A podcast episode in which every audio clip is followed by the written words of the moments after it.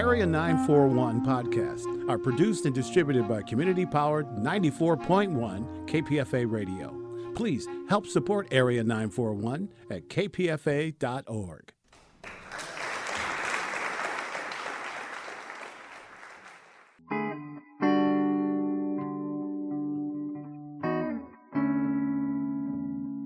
This is the Area 941 Radio Wolinsky podcast. I'm your host, Richard Wolinsky. We're talking about books, about theater, about film, and sometimes about politics. Most of these interviews were originally conducted for KPFA's Bookwaves program and its predecessor, Probabilities. This podcast was originally posted on May 13th, 2016. J.G. Ballard, who died in 2009 at the age of 78, was one of the greatest of all British speculative fiction writers and one of the main authors of the period known as the British New Wave. In novels such as The Crystal World and High Rise, and in short story collections like Vermilion Sands, he dissected our present world through looking at disaster scenarios. Two of his novels became well known films. Crash was directed in 1996 by David Cronenberg and his fictionalized memoir, Empire of the Sun, was turned into a film by Steven Spielberg and introduced a young actor named Christian Bale. On May 8, 1988, the Probabilities crew, Lawrence Davidson, Richard A. Lupoff, and myself, had a chance to sit down with J.G. Ballard while he was on tour for his novel, The Day of Creation. It turned into a career retrospective. Most of our interviews kind of start chronologically and chronologically, your life kind of begins with The Empire of the Sun. How much does the novel The Empire of the Sun relate to your actual growing up? It's a novel, but I call it semi autobiographical. It's partly partly based on my own life. I was the same age as the boy in the book, the same name, lived in the same street, went to the same school. I was born in Shanghai in 1930, and I was there when the Japanese invaded China in 1937 and seized all of Shanghai except the international settlement. And I was there the day after Pearl Harbor when they seized the settlement itself and then began interning the Americans and British and Allied nationals in various camps around the city. And I was in the camp that I describe in the book. But there's a very important difference, and that is that unlike the boy in the book and the film, I wasn't alone. My parents were with me in the camp. So many of the experiences in the book are based on first-hand experiences of my own, but many are invented. It is a novel, and you know one's trying to reach an imaginative truth. How did you feel about the movie? I was very impressed by it. I thought it a very powerful and uh, you know moving film. I thought it a Spielberg's best film to date, and certainly his most adult film to date. A very downbeat dark movie in many respects. I give more credit for not sentimentalizing the story and not taking any shortcuts. I had a lot of conversations on the set during the making of the film, and I was impressed by his seriousness. He described to me how they planned to, or how he planned to film certain very difficult scenes in the book, and he, he never I mean, he didn't shy away from any of the difficulties. He faced them head on, and I thought the movie as a whole was tremendously good. Was that a real B 29 in the movie? I've got a feeling that it, that was a model. There are very few of these B 29s still flying around, and the bombing sequences were, were all filmed in Spain.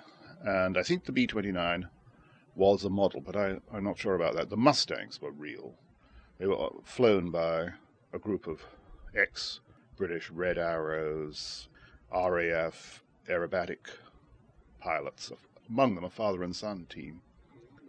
When uh, you were watching the film, did the uh, camp look like the camp that you were in? Visually, no, because they couldn't get into the actual camp in Shanghai. They filmed in Shanghai, and they wanted to film on the site of the old camp, which part of which still still exists next to the airfield, which is now a Chinese military base. Because the the, the concrete buildings that made up part of the camp and are still standing are now part of this military base. They wouldn't allow Spielberg to get onto it, so they decided to build a camp in Spain, which is a much smaller camp than ours.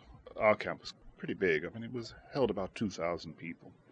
But what he did convey very well, I think, was the uh, the sort of at- the atmosphere in the camps. It had that look and that feel, even if the buildings weren't like that. There was one scene in the novel Empire of the Sun, which also occurs in the film, which I've had trouble trying to understand whether this was your childhood fantasy or a reality of some peculiar sort, and that is seeing the flash of the Hiroshima bomb. It, in fact, it was the Nagasaki bomb, which Nagasaki is a lot nearer, of course. It's about 400 miles away across, largely across open water. In the book, I leave it open whether the boy has really seen the Nagasaki flash. Now, in my camp, there were a number of people I remember who claimed to have seen the flash and thought, obviously, thought they had done, because we knew nothing of the uh, size of the atomic bombs that were dropped. Many people thought that they'd been dropped on Tokyo and that millions of people had been killed by them. So it's probable that no one really saw the flash. 400 miles is a long way. I think in the Nevada tests, well, carried out to this day, I believe, but it, certainly in the 60s and 70s, people could see the Nevada test flashes from a distance of about 40 or 50 miles. But those were most, I imagine, at night. It's hard to, to believe that 400 miles, you know, they could have seen the flash over 400 miles. I leave it open. And I think it's, it's really left open in the in the movie too. There was a lot of bombing going on, and the, the skies were lit with flashes from the B 29 raids, and people probably confuse the two, and I leave it open. One other question about Empire of the Sun. You have a combination of civilian internees and prisoners of war more or less intermixed in the same camp. Was this historical? In my book, I don't. In my book, I it's an all civilian. I don't think there are any military personnel in the in the camp in my book. I didn't intend that. Well, perhaps I was confused. In the movie, they did mix military personnel in there, and I was really startled when I saw that. In the book, I describe a group of about 30 American merchant seamen. I describe them as merchant seamen who were in the camp. There was a group of about 30 American merchant seamen taken off an American liner. And uh, as far as I remember in the movie, Malkovich and, and the others, the Americans in the camp, are intended to be uh, American civilians. I may be wrong there, but I, I wasn't aware that they were meant to be military personnel. There weren't any military personnel in the Mhm. camp. You first went to Britain in 1946 and studied medicine at, I believe, King's College at Cambridge. You then discovered science fiction while uh, in Canada during your tour of duty for the RAF.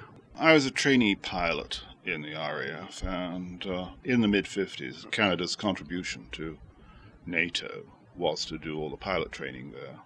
So we were a group of Turks, French at that time, Canadian, British, Danes, all in Moose Jaw, Saskatchewan, which is a pretty remote place. But I mean, I, uh, it was a fi- fine small town out in the you know in the middle of nowhere. There was nothing much to read there because, of course, there were no national newspapers, and the local newspapers were full of nothing but you know 20 pages of curling mm-hmm. curling contests contained no international news whatever. So i mean even even something like time magazine was regarded as you know wildly highbrow.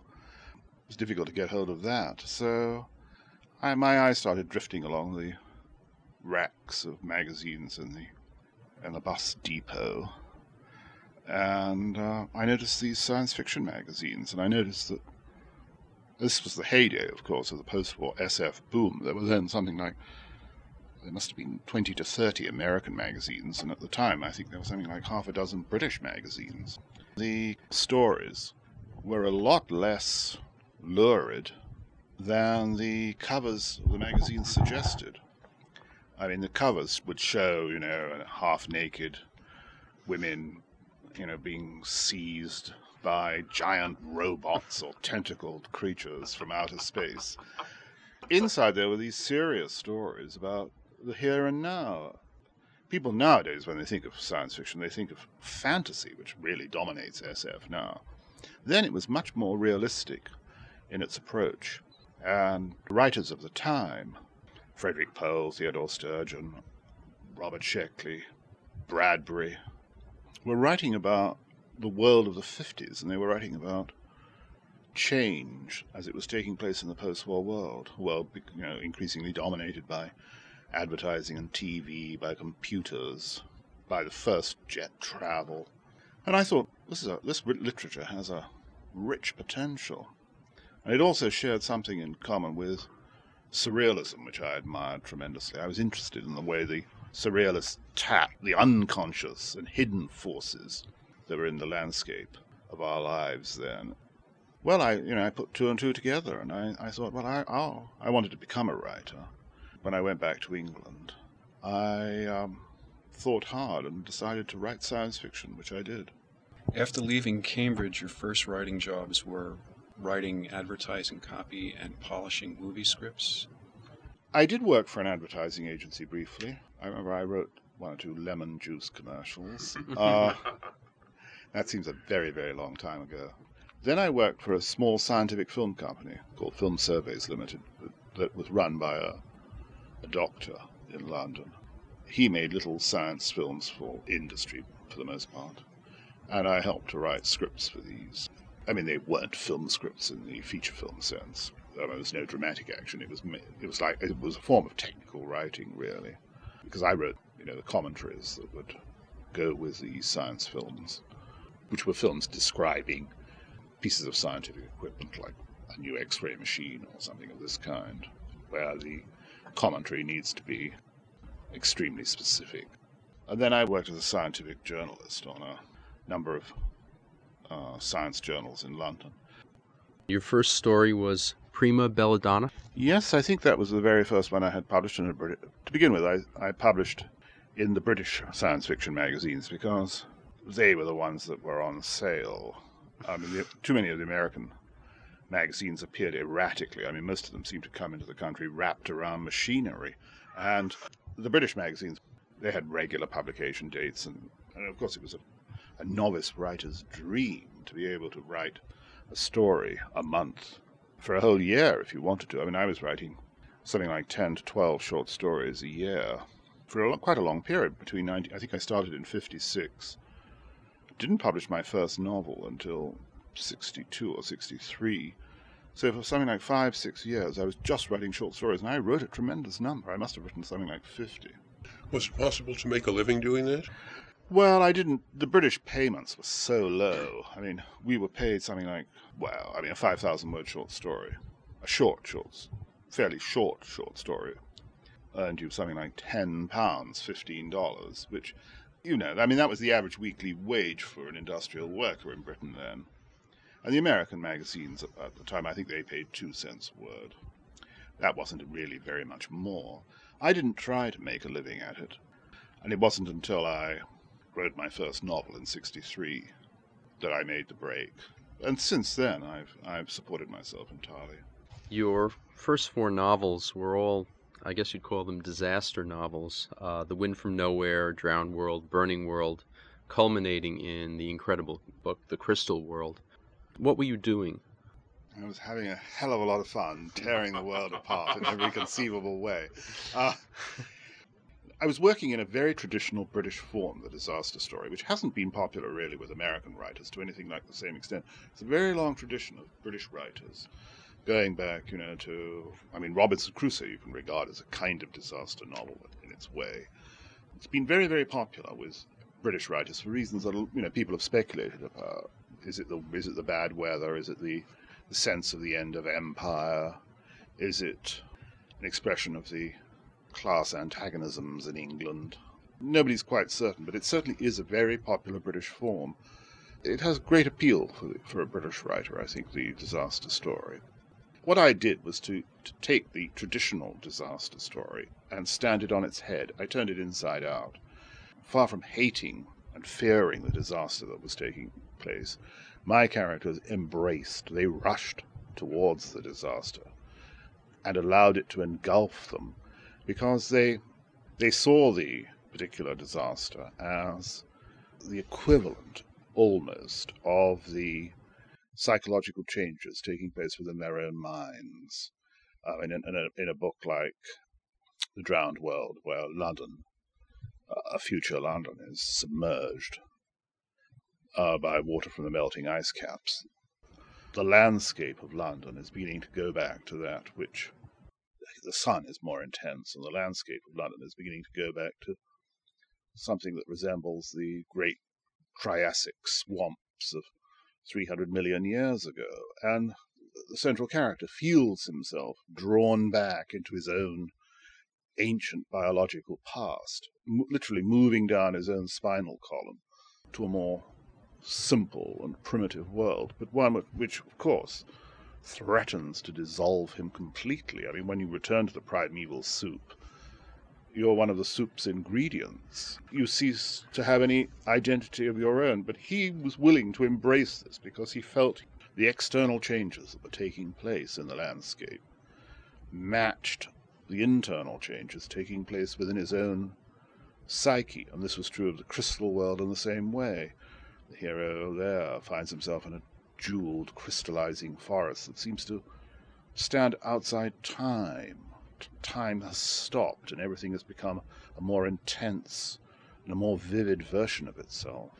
And all those disaster stories of mine are, are in a sense, about time, time past in the, in the case of the drowned world, time future in the case of the, the burning world, or the drought as it was called in England, where the desert represents the future of the, the planet and a world without time, or an, indef- an, in, an infinite present, if you like, in the crystal world.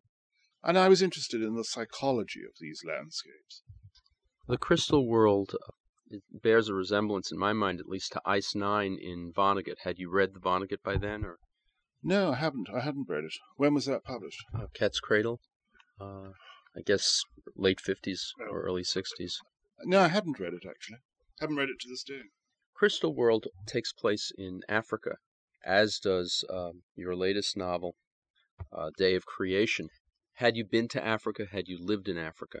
I've been to Egypt, and I've seen the influence of the Nile on the Egyptian desert, which is not too far from where the Day of Creation is set. I've never been to Africa south of the Sahara, but I uh, describe uh, in the Day of Creation uh, an imaginary country, in fact, which lies roughly between the you know the Central African Republic, Bokassa's impoverished kingdom, and uh, Chad and the Sudan on the southern edges of the Sahara, which in the book is being overwhelmed by the southward advance of the desert. You know, the, seeing the Nile and the effects of water on the on the desert probably gave me the inspiration for this new book. Crystal World is also about a journey up a river. Was it intentional to have the two stories kind of take opposite tacks and one the world is being created and the other the world's being destroyed? It it almost feels like the same river in certain respects. Yes, well, I suppose it's a river that flows out of my own head. I wasn't really thinking of the Crystal World, which I wrote a very, very long time ago and haven't read since I wrote it, nearly 25 years ago. A river is such a, an archetypal element in our imaginations. I mean, along with mountains, deserts, jungles, beaches. I mean, these are the sea. These are great mythic entities that have, you know, run through the human imagination for thousands of years, and myths involving rivers have continued to touch the human imagination since the earliest days. I mean, in my case, of course, my central character, the hero of the book, actually creates the river that he sails up. The river is his own invention, even to the extent that he believes that the river is, is, is flowing out of his own head in some way, that it's part of his own bloodstream. He's convinced, for example, that he can't drown in this river because it is part of his own bloodstream. So it's a very special kind of voyage if one takes the day of creation literally, it is a science fiction novel about this giant uh, aquifer beneath the continent of Africa and its and the impact of gaining access to the water. How would you feel about a reader placing that kind of matrix on the book, and how do you feel about it? Well, I wouldn't really see it myself as a science fiction story because it's so much within the realms of the everyday soon after the book came out in England, someone someone told me there that they'd seen a documentary about some Russians in a helicopter searching a desert waste in eastern Siberia for a river that was reported to have sprung into existence. And new rivers are constantly appearing on this on the surface of the planet. The Huanghe, one of the one of the three greatest rivers in China, changed its course, I think sometime in the 1920s, now exits from the sea somewhere, something like three or four hundred miles south of its original exit point. So there's nothing in any way far fetched about the idea of a new river appearing. So the book can be taken literally as a as, as a realistic story. I, I, mean, I don't mind the uh, a science fiction perspective. I mean, the real story is about the relationship between the the hero, this young British doctor who thinks he's invented the river, and and this great and the great waterway itself. It's a psychological story of a man's quest for whatever reality lies inside his own head. I'd like to go back a few years to the days of, I guess, New Worlds and Michael Moorcock. How did you meet up with Mike Moorcock and become the leading proponent in many ways of what is considered the new wave of science fiction? Moorcock and I, both independently, were writing for New Worlds when it was edited by its founder editor, Ted Carnell, who in the 50s published most of the British writers for the first time Moorcock, myself, Brian Aldiss, and John Brunner, and a number of others. And I met Michael Moorcock, I think, in 1961 or 62, when Carnell was about to give up his editorship. Mike Moorcock and I became very close friends and we shared a lot of ideas in common about the f- future direction of science fiction. We felt that, and I, I strongly felt this ever since I began writing in, in 1956, that the science fiction of the 40s and 50s had exhausted its its potential, that it was already beginning to imitate itself, and that its ideas had begun to fossilize a little. I'd noticed this when I moved from the comparative freedom of subject matter that I found when I was writing for the British magazines and tried to sell my stories to the American magazines. I, I soon noticed that the stories of mine, including many that have been endlessly anthologized by American editors, stories like The Terminal Beach and various others, which don't seem in the least uh, revolutionary now, were rejected by American editors and I noticed, for example, that you know even setting a story in the present day made the American editors nervous because the conventions were that you set your story in the future. The conventions were that you set your story, if possible, on an alien planet or on a future Earth that was virtually an alien planet, and to write realistically about the impact of science and technology on the present day was something that, that you know caught, that invited rejection. And it's interesting that Bradbury, Ray Bradbury, probably you know one of the greatest short story writers of this century, did not publish all that many short stories in the SF magazines. And of course, a lot of his fiction was set in the present day or the near present day. So anyway, Moorcock and I felt that the conventions of SF, uh, of American SF, had largely been exhausted, and it was becoming too self-referential. SF was becoming a closed world, what I called a ghetto, where only somebody with a considerable familiarity with SF would be able to un- was able to understand the stories. We wanted a much more speculative kind of fiction about the present day, using something of the you know the freedoms that avant-garde mainstream writers had. And then, just by chance, Moorcock was offered the editorship of New Worlds in, I think, 1964 and we were rapidly able to put into practice all that we believed.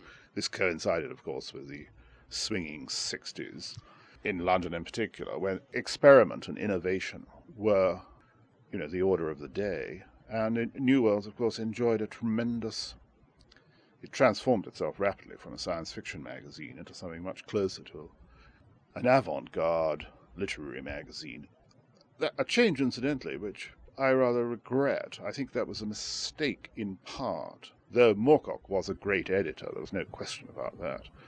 He was, uh, you know, one of the greatest British magazine editors in any field, and I think at, in its heyday, in the years of his editorship between roughly 1964 and let's say 1970, New Worlds was the most exciting literary magazine of any kind in England, and published, you know, some remarkable things. Why do you think, even though to some degree the new wave trickled over to America, and the concept of uh, science fiction as purely speculative, both in terms of of content and form, didn't really uh, catch on in the United States? I hadn't any first-hand experience of why the American readers, editors, and writers prefer to move away in a different direction. I mean, what happened was that, I mean, American science fiction in the 60s and 70s moved away really in the direction of escapist fantasy. British science fiction became, if you like, more realistic, uh, but American science fiction went in the opposite direction. Whether that had anything to do with the Vietnam War or later with the, the Nixon presidency, I'm only speculating. I'm, I'm no idea, but it may be that Americans had had enough of reality and wanted sheer escapism. The background, the traditions of American SF have always been very, very different from the British ones. I mean, in Britain, science fiction has, has been a, a part of a long, very long tradition of imaginative fiction, going back to Dean Swift's Gulliver's Travels through the 19th century, Stevenson's Dr. Jekyll and Mr. Hyde, then, of course, Wells, the greatest science fiction writer there has ever been, and then on to two of the greatest novels of the 20th century Brave New World by Aldous Huxley and, and Orwell's 1984. So the British writer is writing out of that tradition, and it's surprising the number of so called mainstream British writers in the past 150 years who have written science fiction. We don't think of Kipling as an SF writer, but he has written what is without any doubt science fiction. And this is true of the most unlikely figures. And we see it today, for example, with people like Anthony Burgess, Kingsley Amis. These are British writers who are really thought of as mainstream writers only. Doris Lessing, another mainstream writer, who's actually written more science fiction novels than I have. She's written something like seven now, but no one would think of her as a, as a science fiction writer. That tradition of using science fiction to write a cautionary tale or an allegory or what have you is very long established in England. I think here the tradition is different. Here science fiction began really in the 20s as a form of popular entertainment. It rapidly expanded in the 30s and 40s. It's really always been a mass market popular entertainment medium with great strength. I mean, it's attracted, by and large, the American science fiction writers who are my contemporaries in the 50s, let's say 50s and 60s, were far, far better writers than, the, than their British counterparts. There's no question about that. The American writers of that day brought tremendous talent and skill and professionalism that I mean, they were far better writers than, than most mainstream writers. I mean, most mainstream writers are unable to tell a short story in the way that the best of the Americans, Bradbury, Pohl, Cornbluth, and so on, Sturgeon could do. But British and American science fiction, they've always been separate. They came together briefly in the 50s and 60s, but then I think they separated again. The creation of the new wave in England, I think, marked the point at which British and American SF made their separation. There are several authors that you have either commented on in the past in print or that other critics have compared you to, and I, I would like to throw a few names out and ask you to comment. Two in particular are John Wyndham and William Burroughs. Well, Wyndham is the uh, sort of quintessential British disaster story writer who wrote a famous novel, of course, The uh, Day of the Triffids. I mean, people have said that what I did was to, in, in my early novels like The Drowned World or The Crystal World, was to take the sort of John Wyndham style disaster novel and stand it on its head. I never thought of myself as doing that. I mean, I, I quite, I, you know, I enjoyed The Day of the Triffids when it first came out. I met him a couple of times, and he, you know, he was a charming professional writer. But I don't think he took what he did all that seriously. And, you know, all credit to him. He wrote, you know, one, the film that, you know, called The Midwich Cuckoos is, uh, I think, a much better film than, you know, The Day of the Triffids. He's a good science fiction writer. But Burroughs, William Burroughs, of course, is, a, I think, is a genius. Uh, he, I think he's the most important and revolutionary American writer to have, you know, appeared since the Second World War. You know, literary historians looking back will assign him a much more important place than he, he receives at present. But I think even now he's seen as an important figure.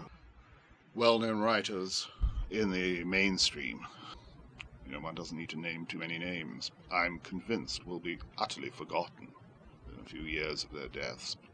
Burroughs will remain. I mean, he is an apocalyptic writer, a powerful imagination that has engaged and responded to all the key events that are going on in the post-war world. I mean, he's he has unerringly picked on the great psychological dramas that unfold in the realm of politics, medicine, and so on.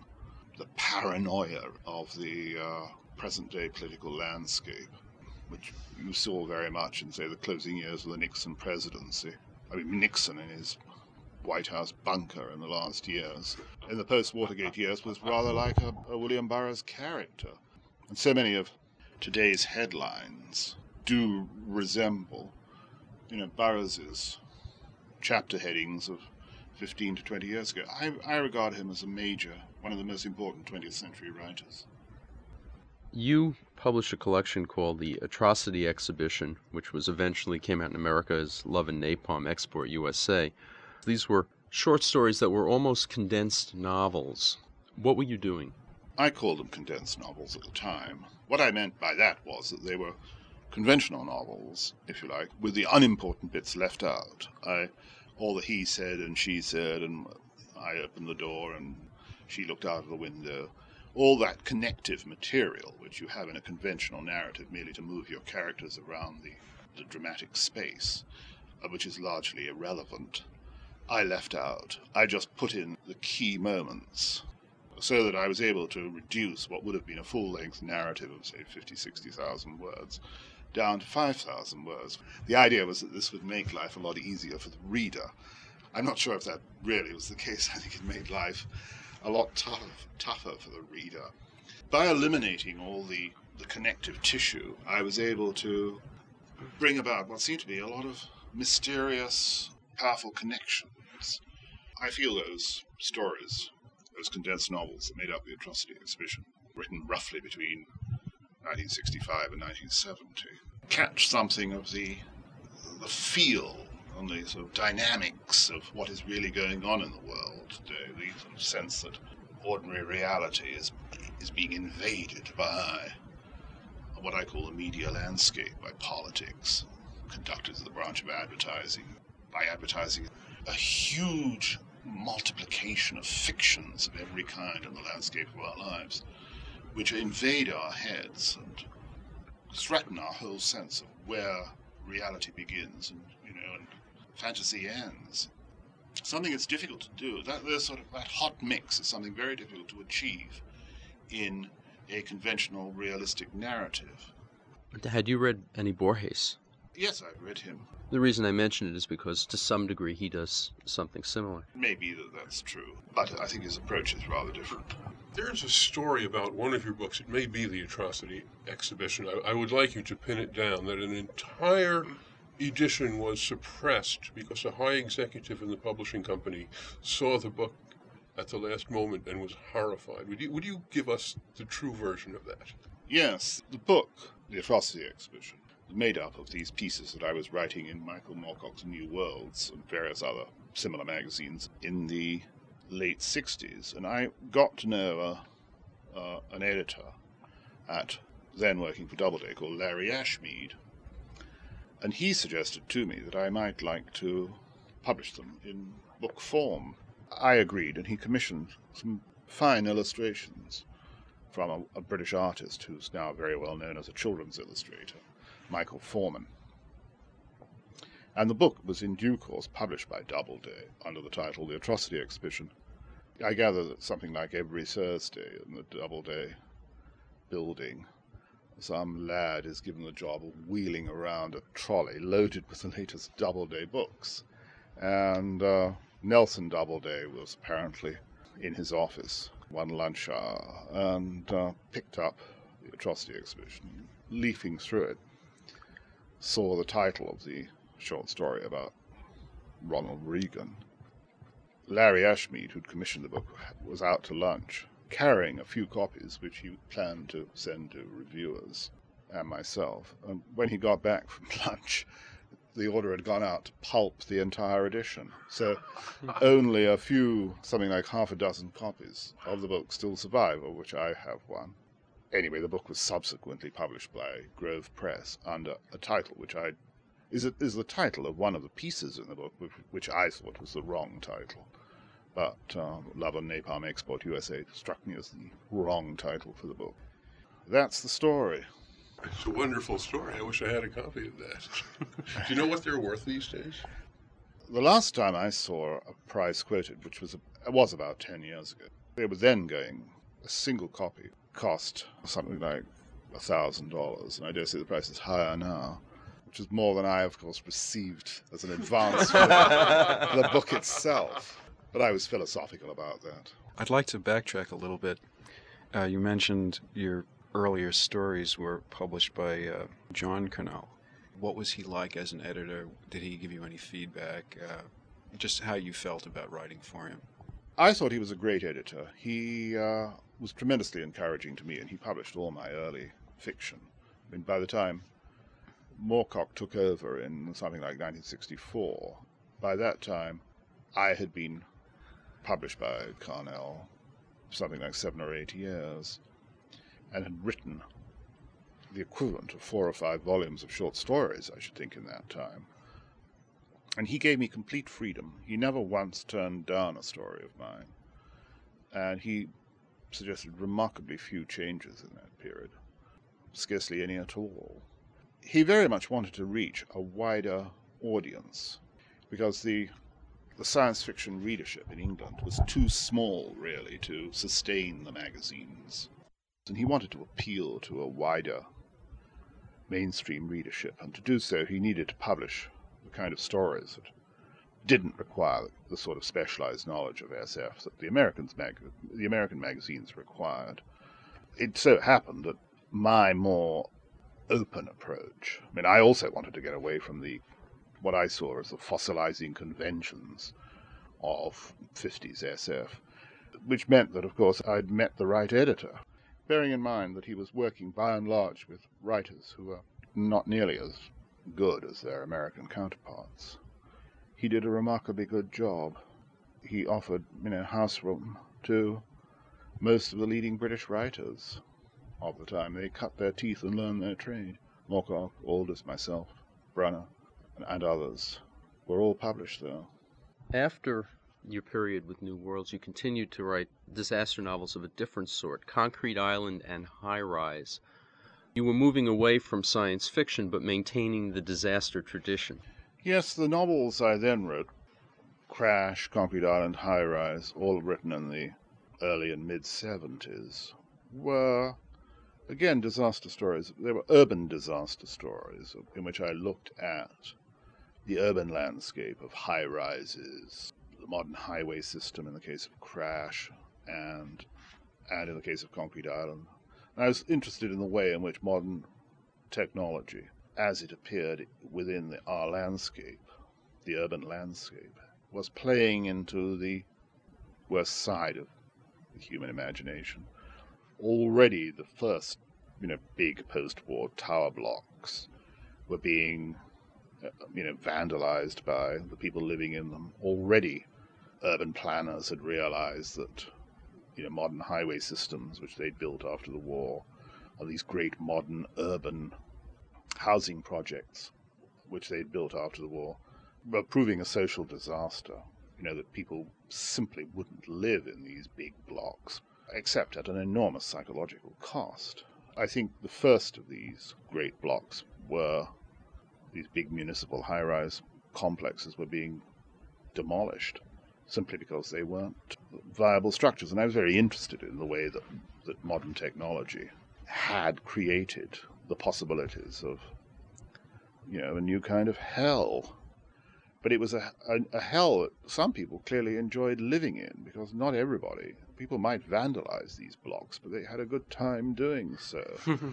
people were fascinated by, particularly as they watched TV, they were fascinated by scenes of horrific violence, which of course didn't touch them at their nerve endings. They could sit, you know, eating their suppers in their living rooms while watching newsreels of wars in civil wars in the Congo or the Vietnam War, completely immune from any threat to themselves. And I was interested in the sort of all that was going on.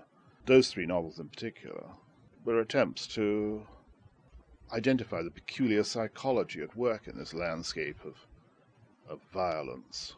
If we could change the subject a little, I would like you to tell us something about your actual working methods. Well, I've always tried to be as disciplined as I could. This is common among all professional writers. I don't know any any any one of them who relies solely on inspiration. I think the poet can do that, but I think if you're going to be a a professional writer, and I don't just mean make a living at it, but I mean reach the fullest resources of your own imagination. You've got to be systematic about it. You know, rain or shine, I sit down at my desk for a couple of hours before lunch and a couple of hours after lunch, whether I have anything, you know, on the, on my head-up display or not. I sit there and think over ideas. If I am actually writing, I, I try to do a somewhere between 800 and 1,000 words a day. And uh, I write in longhand. The editing functions of longhand are markedly superior to those of the word processor. Then type out the final thing myself. It's a little cottage industry. It seems to work. Do you outline extensively? Yes, I always do a detailed synopsis. In the case of a short story, it will probably be about a page. In the case of a novel, it might be anything from 25 pages to really a, a 25,000 word outline. And in the case of one novel I wrote, The Unlimited Dream Company, the synopsis was actually longer than the final book. It was something like 80,000 words. And by a synopsis, I don't mean a rough first draft. I mean a, a narrative text with uh, all the dialogue, if any, in reported speech, a strict synopsis and I was actually cutting down the synopsis as I wrote the novel. It was a peculiar way of going about it. But it's very important for me to that the story have a dramatic shape that engages the reader's imagination. It's an old-fashioned view, or seems to be. Though I don't think it is myself. I think it's very important to engage the reader's mind dramatically and I believe in the virtues of old-fashioned storytelling. I, am a- absolutely opposed to the so-called postmodernist novel with its, uh, which you know explicitly declares the fictional nature of of the text the reader is reading, where you know little dear reader hmm. uh, tricks are being played all the time, and where no attempt is made to present the events as a dramatically independent, you know, universe. I detest that sort of fiction. I think it's a dead end and a betrayal of. I mean, it betrays the fact that the writer has nothing new to say and no sort of moral compulsion to say it. So the synopsis plays that important part for me of, of making clear to myself before I start writing that I have a strong story that engages the reader. There's something which strikes me as possibly paradoxical that I'd like you to comment. There's generally regarded uh, in your works a, a, rather somber and pessimistic tone. And yet, I, I, think I detect a great deal of humor, perhaps sly and perhaps hidden in there, and yet very much present. Would you comment on that? Yes. I mean, a lot of people have said that my writing is uh, rather pessimistic and gloomy. In my ordinary life, I don't think I am either of those things. I maintain a cheerful disposition in the face of, you know, having to wait at least 10 minutes for the next whiskey and soda. I don't have a pessimistic outlook in my own life. I brought up my three children myself, and I imbued them with, I think, with a very confident attitude towards the world, which I wouldn't have done had I been a gloomy pessimist. I think that if you're writing in the cautionary mode, which is basically what all science fiction writers are, you cannot help but appear to be a little dark and wary. The science fiction writer is, is in the position of somebody who is putting up a road sign saying dangerous bends ahead. That doesn't make him a pessimist. Nobody puts up a road sign saying, you know, sometimes they do, beautiful scenic view. It's the warning signs that we see along highways for our own safety, and the, the science fiction writer writing in a cautionary mode does tend to stress the, uh, if you like, the negative aspects. I think in my writing there is a lot of humor, but it's of a very deadpan kind. I think if the reader is prepared to look for it, a lot of that ironic, deadpan humor is present. One final question. Day of Creation recently came out. Uh, do you have anything in the works for after that? I've got an idea that is circling around inside my head like a fly, but I, it hasn't yet come to rest, and uh, so I can't really say that I've got anything solid yet. After the interview was recorded, Ballard went on to write seven more novels before he died in 2009. An autobiography, Miracles of Life, was published in 2008. My co interviewers were Lawrence Davidson and Richard A. Lupoff. Feedback on this and other Radio Wolinsky podcasts is appreciated. You can write to bookwaves at hotmail.com and feel free to search out other interviews at bookwaves.com or on the kpfa.org website. Until next time, I'm Richard Wolinsky on the Area 941 Radio Wolinsky podcast.